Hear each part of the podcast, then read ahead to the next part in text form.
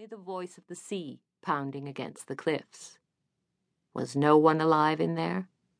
He studied the overturned car, listening for a desperate and anguished cry, and wondering what he was going to do about it, wondering how a poor, simple tomcat was going to render any kind of useful assistance. He had been hunting Hellhag Canyon since midnight First at the shore, dodging the rolling breakers, and then, when the fog thickened, moving on up the ravine. He had tracked the wood rat blindly, following only the sound of its scrabbling, had struck and killed it before the creature was ever aware of him. But all night he'd been edgy, too, still nervous from the quakes of the last week. The first instant the skidding car hit the hill and shook the earth, he'd shivered as if another jolt were rocking the cliffs rattling the central California coast. The original temblor, two days earlier, at 5.2 on the Richter scale, had sent the more timid human residents of Molena Point fleeing from their cottages, to creep back hours later, hauling out mattresses and camp stoves and setting up housekeeping in their gardens. All week, as the village of Molena Point experienced aftershocks, people were tense and excited, waiting for the big one for the earth to crack open, for their homes to topple, and giant seas to flood the land. Well, it was only an earthquake, a natural, God given part of life. A cat might be wary, but a cat didn't lose perspective. Humans, on the other hand, were hopelessly amusing.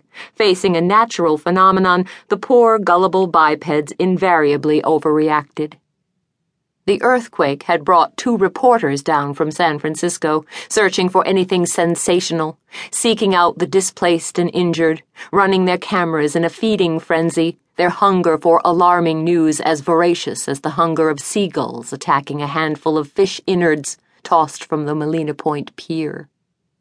But the quake had disturbed the burrowing wild creatures, the mice and wood rats and voles, driving them from their holes, disorienting the little beasts so they were incredibly easy prey. All week, Joe Grey and Dulcie had gorged themselves. Though Dulcie refused to hunt down Hellhag Canyon.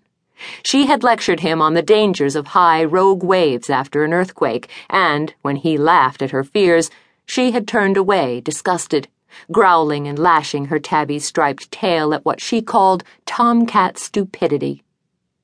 Still listening for a cry of help from within the overturned car, Joe could hear only the drip, drip of gasoline, or maybe radiator water. Tensely, he circled the vehicle, ears low, body rigid, ready to spring away if the hulking wreck toppled or exploded. The broken, fallen saplings that lay tangled across the wreck's greasy, exposed underside half covered the drive shaft and one bent wheel. He found the source of the dripping sound. It came from the left front wheel, where a viscous liquid, a substance as thick as maple syrup, dropped steadily into a pool among the crushed ferns.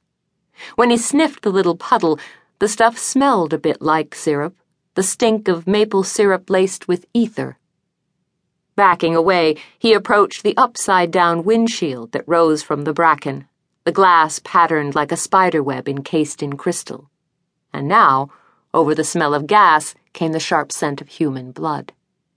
Behind the glass, he could see the driver, white and still, his contorted body wrapped around the steering wheel and impaled by a twisted strip of metal, his head jammed down into the concavity of the roof.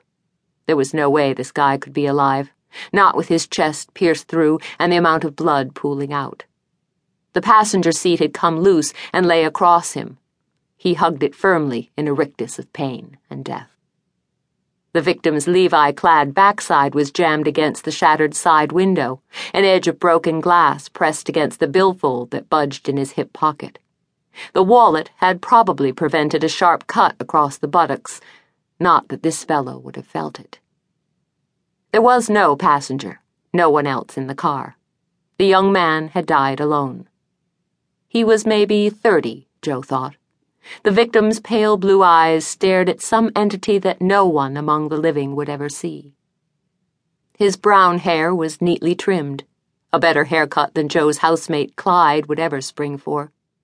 The dead man's blood-stained shirt and torn camel hair sport coat looked expensive.